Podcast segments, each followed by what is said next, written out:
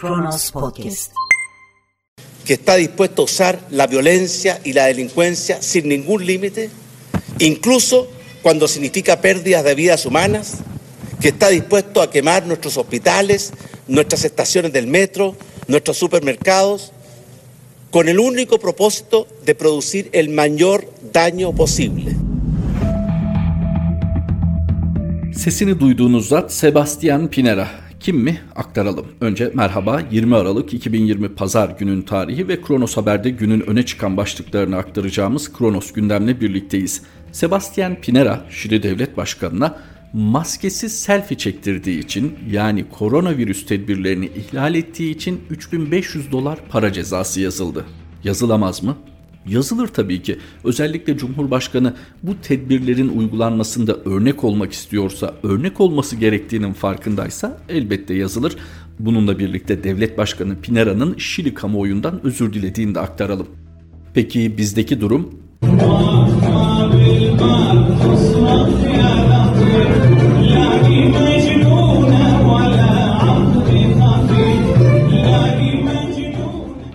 Müzik Cumhurbaşkanlığı Külliyesi de denilen Beştepe'den yükseliyor. Peki ne var bunda? Cumhurbaşkanı Sayın Recep Tayyip Erdoğan'ın üst düzey misafirleri var, yurt dışından misafirleri var. Onlar onuruna yemek verilmesin mi? Yemek esnasında da canlı müzik olmasın mı?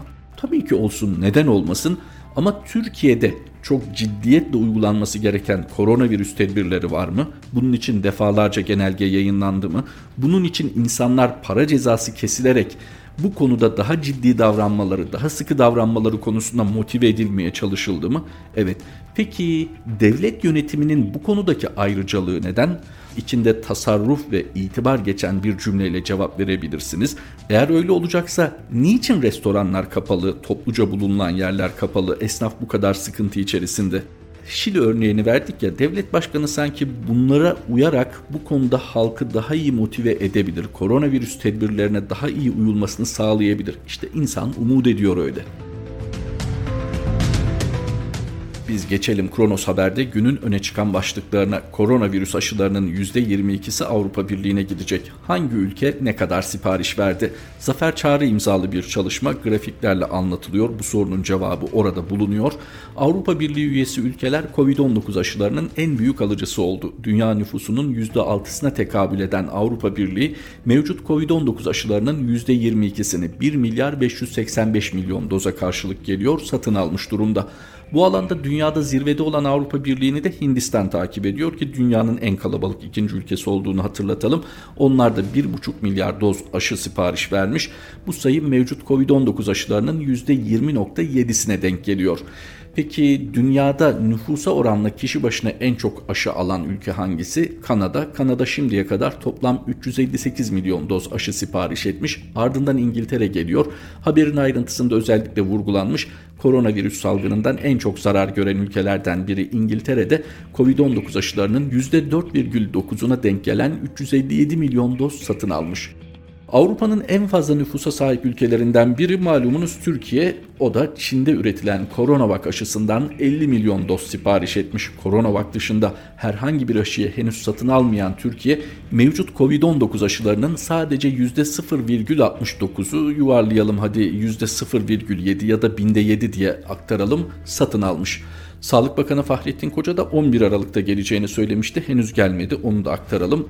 Peki 50 milyon doz sipariş verdiğimiz aşıya ne kadar güvenebiliriz? Sorumuza bir cevap eski başbakan Ahmet Davutoğlu'ndan geliyor. Başlık Davutoğlu Çin aşısına güvenmiyorum. Davutoğlu Çin aşısına güvenle bakmadığına işaret ederek bilimsel çalışmaya karşı tezde üretilebilir. Düşünce özgürlüğünün olmadığı yerde hele devletin kurumu bir aşı üretmişse ona karşı eleştiri getirme şansının olmadığı yerlerde o aşının kendisinin test edilmesi de zorlaşır. Bu açıdan Çin aşısına çok güvenle bakmıyorum. Çin bilimsel çalışmaları tek elinde yürüten bir ülke dedi.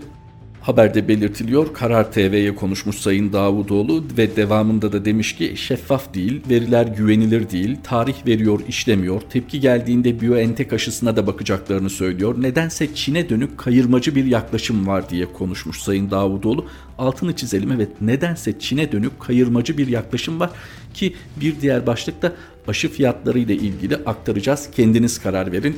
Aşı gibi toplumsal sağlığı doğrudan ilgilendiren bir hususta demokratik süreçlerin işlediği ülkelerdeki çalışmalara öncelik verilmesi gerektiğini ifade etmiş Sayın Davutoğlu. Burada büyükçe bir parantez açalım ve Sayın Davutoğlu'nu hatırlatalım. Kendi başbakanlığınız döneminde hani şu demokratik süreçlerin işlediği ülkeler diyorsunuz ya acaba demokratik süreçlerin işlemesi için hadi geçtik ileri demokrasi süreçlerini ülkede hukukun işlemesi için mesela koca koca gazetelere el konulurken gayri hukuki bir şekilde bu işlemler yapılırken kendiniz başbakandınız. Tabi bunları söylediğimizde akla şu soru da gelebilir. Hani geçmiş geçmişte kaldı bugün ne yapılabilir? Bugün adına Sayın Davutoğlu ne diyor ona bakılabilir. Kesinlikle haklısınız. Ama geçmişi unutursak bugün söylenenlerin de yarın geçmişte kalacağını düşünmemiz gerekir. Sayın Davutoğlu'nun bugünkü çıkışları, bugünkü eleştirileri gayet yerinde fakat bu gelinen noktada hiç mi payı yok sorusu da çok haklı bir soru. Hemen bakalım sıradaki başlığa fiyatlardan söz etmiştik. Kronos Haber koronavirüs aşı fiyatları hangi aşı kaç dolar başlığıyla şu haberi veriyor. Koronavirüs aşılarının fiyatları belli oluyor. Taban ve tavan fiyatlara göre en ucuz aşı Oxford Üniversitesi'nin geliştirdiği AstraZeneca olacak. AstraZeneca aşısının bir doz fiyatı 2,5 ile 7,9 dolar arasında değişecek. Türkiye'nin 50 milyon doz sipariş ettiği Çin aşısı Coronavax'a 30 ila 75 dolar arasında. İlginç 30 ila 75 dolar 2,5 ila 7,9 dolar. Baya bir fark var değil mi? Acaba neden? Şimdi tekrar hatırlatalım. Çin neden kullanıyor ya da böyle bir görüntü var demişti eski başbakan Gelecek Partisi Genel Başkanı Sayın Ahmet Davutoğlu. Gündemde tutulması son derece önemli olan çıplak arama konusu var. Artık iddia dememek lazım çünkü onlarca yüzlerce anlatımla bunun bir iddia olmadığı eğer iddia ise bile bunu ispatlamanın artık olayı yaşayanların, olayı aktaranların mükellefiyeti olmadığı iktidar partisinin sorumluluk alması gerektiği bir konu. Bu son derece açık. Deva Partisi ile ilgili bir haber var. Daha doğrusu Deva Partisi'nin bu konudaki tepkisini aktaran Deva Partisi'nden çıplak aramaya tepki. İnsan onuruna yakışmayan hiçbir uygulamayı kabul etmiyoruz. Deva Partisi Genel Başkan Yardımcısı İdris Şahin cezaevlerinde çıplak aramaya tepki göstererek devlet insana işkence yapmaz. Gözaltı ve tutuklu hallerde insan onuruna yakışmayan hiçbir uygulamayı Deva Partisi olarak kabul etmemiz mümkün değil dedi. Şahin bu açıklamayı sosyal medya hesabından yapmış. İşkence insanlık suçudur. Devlet amasız, fakatsız işkence iddialarını araştırmalıdır demiş. Deva Partisi'nin bunu söylemesi son derece önemli. Gelecek Partisi bu konuda tepki koydu. CHP zaten bir şekilde olayın içinde. Ama MHP, muhafazakar gelenekten geldiğini savunan MHP bu konuda hiç rahatsız olmuyor mu? Yahut da yine iktidara bir şekilde destek veren bu ittifaka dahil olan Büyük Birlik Partisi'nin bu konuda hiç mi rahatsızlığı yok? Bu insanların çıplak aramaya tabi tutulması ülkenin hangi sorununu çözüyor? Bu ülkenin insanlarına neden böyle bir işkence reva görülüyor? Yani terbiye mi etmek isteniyor? Ya da terbiye etme yöntemi bu mu acaba devletin? Siyasi bir hükümete yani halkın desteğiyle iş başına gelmiş, bundan sonra da iş başında kalmak için yine halkın desteğine müracaat edecek bir hükümetin temel sorumluluğu bu iddiaları araştırmak değil midir? Ama nedense iktidar partisine mensup isimler ki kamuoyunun bildiği isimler bu konuda ya inanmamayı tercih ediyorlar ya da belge istiyorlar. Hoş belgesi de var zaten bir şekilde resmi dosyalara da girmiş evraktan söz ediyoruz. Zaten bir şekilde devletin mevzuatında da yer aldığını görüyoruz. Fakat bu konuda tabii ki yine gerek siyasiler gerekse onların davetiyle, onların bir şekilde harekete geçirmesiyle tüm toplumun ortak tavır koyması gerekiyor. Başka türlü bir dönüşüm, değişim mümkün görünmüyor. HDP'den Sayın Meral Danış Beştaş'ın çok yerinde bir ifadesi vardı. İnanıp inanmamak meselesi bir tarafa bunu ifade etmek, çıplak arama var demek hoşumuza gitmiyor ama var. İnsanlar niçin olmayan bir konuyu hele mahremiyetle ilgili bir konuyu varmış gibi göstermek istesinler ki hadi komplocu nazarla bakalım hükümeti zorda bırakmak istiyor. Her şey sizin elinizde. Bunun ispatı olup olmadığı sizin elinizde. Bakın insanlar sizi açık açık davet ediyorlar bunu araştırmaya. Diyorlar ki falanca cezaevinin falanca günkü kayıtlarını izleyin. Orada benim çıplak arandığımın görüntülerine rastlayacaksınız. Bunu araştırmak bu kadar mı zor? Ya da halkınızdan bu kadar mı koptunuz? Tamam size muhalif ayrı düşünüyor, belki size oy vermeyeceğini düşünüyorsunuz ama siyaset bu kadar mı ucuzladı? Kaldı ki artık bir yanınızda siyasetçiden öte sorumluluk sahibi yöneticilersiniz. Olan biten her konuda mesuliyetiniz var. Hemen her gün çıplak arama konusunda kendi yaşadığını aktararak aslında sesi güçlendirmeye çalışanlar var. Onlardan biri de gazeteci Yonca Kaya Şahin. 28 Şubat soğuğunun üşüttüğü zamanlardı. İstanbul'da okuduğum üniversiteden Konya'ya yatay geçiş yapmıştım. Kayıt işlemleri için annem ve babamla okula gittik. Nizamiye kapısından bir uyarıyla karşılaşmadan geçtik. Fen Edebiyat Fakültesi binasına kadarmış saadetimiz. Binadan içeri girecekken güvenlik görevlisi önümüze dikildi. Başörtüsüyle içeri giremeyeceğimi söyledi. Daha kayıt işlemlerini tamamlamamışım. Oranın öğrencisi bile değilim henüz. Görevliye sadece öğrenci işlerine gitmek istediğimi anlatmaya çalıştıysam da olmadı. Annem, babam ve ben fakülte kapısında kala kaldık öyle. Babam zorlandığımı fark edince gözleri nemli uzaklaştı yanımızdan. Çünkü onun yanında açamazdım başımı. Babam biraz uzaklaşınca annem hadi kızım sen değil bunu size reva görenler utansın dedi. Zalimdi 28 Şubatçılar. Zulmetmişlerdi o gün bize. Gün oldu, devran döndü. O günün mağdurları olduklarını iddia edenler iktidara geldiler. 28 Şubatçılara rahmet okutacak kadar zulümde ileri gideceklerini kimse tahmin edemezdi. 20 yıl sonra yine bir Şubat günü trafik kontrolü esnasında hakkımda yakalama kararı olduğu gerekçesiyle küçük bir ilçenin emniyetinde gözaltına alındım. Emniyette kadın polis bile yoktu. Arayıp kadın polis getirtmeye çalıştılar. Bin bir nazla niyazla birkaç saat sonra gelecekti kadın polis. Beni yerin birkaç kat altındaki o karanlık, ıssız ve soğuk nezarethaneye indirdiler. Ne kadar zaman geçti bilmiyorum. Bir kadın polis geldi, kendini tanıttı ve minicik bir deliği işaret ederek orada kamera olduğunu, ihtiyacım olduğu zaman el sallarsam beni göreceğini söyledi. Gidecekti ki başımdaki şalı çıkarmamı istedi. Yapmayacağımı söyleyince ikna etmeye çalıştı önce. Sonra tehdit etti. Yapamam dedim. Beni orada kimsenin göremeyeceğini söyledi. Ben de ona zaten çok zor bir durumda olduğumu anlatmaya çalıştım ve durumu daha fazla zorlaştırmamasını rica ettim. Halime acımış olacak ki ikna yoluna döndü. Başka polisi arayıp başımdaki şalı alması gerektiğine dair destek bulmaya çalıştı. Karşısındakinden yeteri kadar destek bulamadığını ses tonundan anladım. Sonra ailemin yukarıda olduğunu, onlardan daha küçük bir başörtüsü isteyebileceğimi söyledi. Bu arada ailem emniyete gelmiş. Onlara yüz yüze görüştüremeyeceklerini söylemişler. Israr edilince beni kameradan göstermişler. Annem beni izlerken bir sorun olduğunu anlamış ve sormuş. Başımdaki şalı çıkartmam gerektiği, küçük bir başörtüsü verebilecekleri söylenince annem eşarbının altına iç örtüsü dediğimiz küçük beyaz tülbentini çıkarmış ve bu olur mu diye sormuş. Kabul edince onu getirdiler bana. Başımdaki örtüye ikinci kez el uzattılar 20 yıl sonra. Şalı çıkarıp polise verdim ve annemin beyaz tülbentini örttüm başıma. Yüzü hafızama kazınmasın diye yüzüne dikkatle bakmadığım kadın polis yarı muzaffer gitti. Nezarette geçirilen bir gece insan ömrünün bir yılına tekabül eder desem kimine abartı gelir belki ama benim ömrümden bir yıl gitmişti o gecenin sabahında.'' Bir savcının karşısına çıkardılar önce. Sorular sordu, cevap verdim. Yazdığım yazıların başlıklarını okudu. Bunları sen mi yazdın diye sordu. Bazılarını hatırlayamadım, hatırladıklarımı söyledim. Bir yazımı okudu yüzüme. Daha önce radyolarda, televizyonlarda okunmuştu yazılarım. Mahkeme salonunda okundu bu sefer. Suç isnadı yapılan yazının biri kurmaca hikayeydi oysa Suriyelilerin mağduriyetlerini anlattığım. Savcıydı, hakimdi derken akşamında kadın kapalı ceza infaz kurumu önünde buldum kendimi. Ehliyet almak dışında emniyet, sabıka kaydı yoktur belgesi almak dışında adliye görmemiş biri olarak 24 saat içinde emniyet, nezarethane, adliye, savcı sorgusu, mahkeme salonu, hakim, polis arabasıyla cezaevi yolu ve nihayetinde cezaevi gördüm.'' Hava ayaz, buz kesti her yanım. İçimi donduranla dışımı donduran aynı soğuk değildi. Nizamiye'deki işlemlerden sonra içeri aldılar. Nerede olduğumun farkında değildim herhalde. Otur dediler, oturdum. Şuraya bak fotoğraf çekeceğiz dediler, baktım.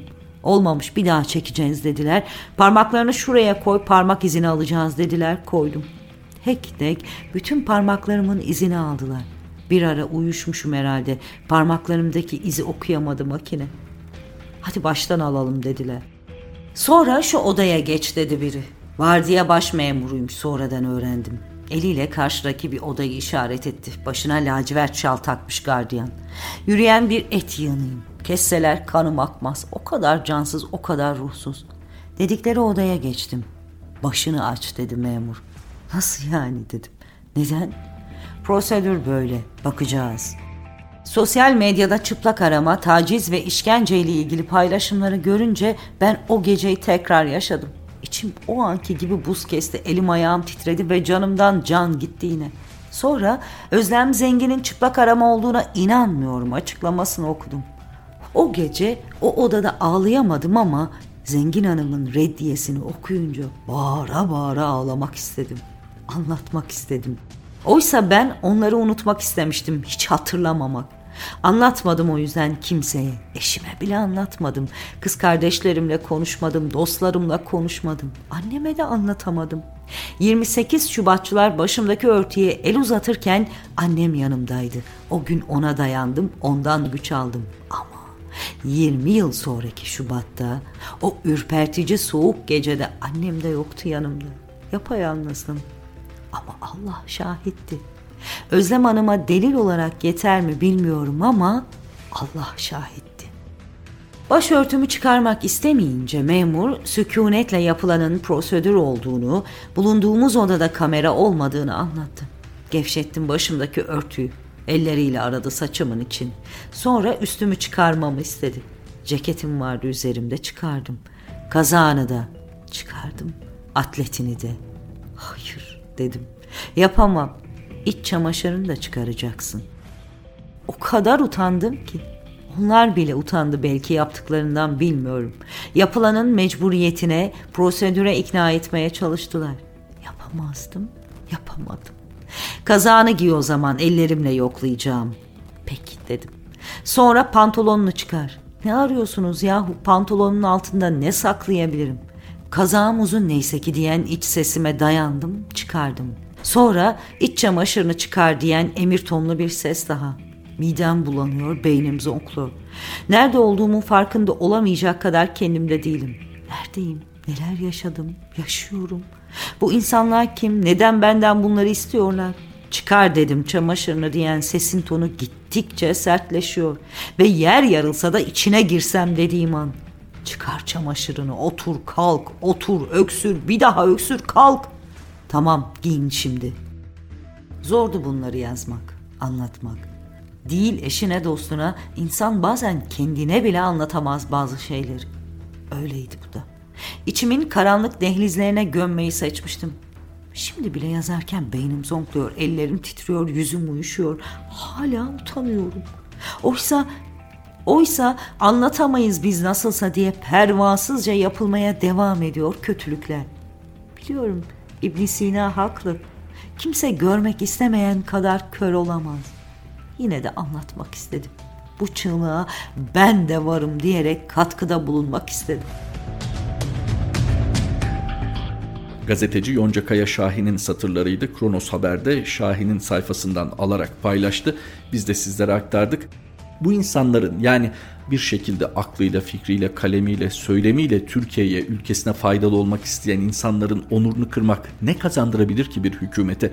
Niçin bazı insanlara düşman hukuku uyguluyorsunuz? İşte en son koronavirüs affı diye de adlandırılan infaz yasasındaki değişiklik ekranlardan taşıyor artık. Katıldıkları televizyon programlarındaki o vahim tablo artık ekranlardan taşıyor. Ama Sedat Laçiner gibi, Hidayet Karaca gibi, Osman Kavala gibi, Ahmet Altan gibi, Selçuk Kozağaçlı gibi, Hanım Büşra Erdal gibi, Ayşenur Parıldak gibi sadece kalemi, sözü, düşüncesi olan insanları içeride tutarak kime düşmanlık ediyorsunuz?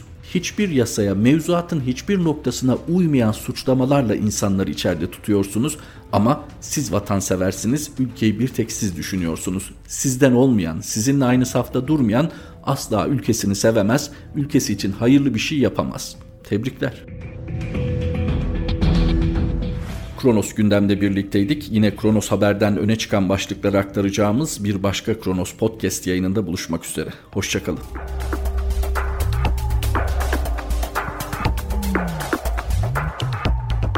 Kronos Podcast.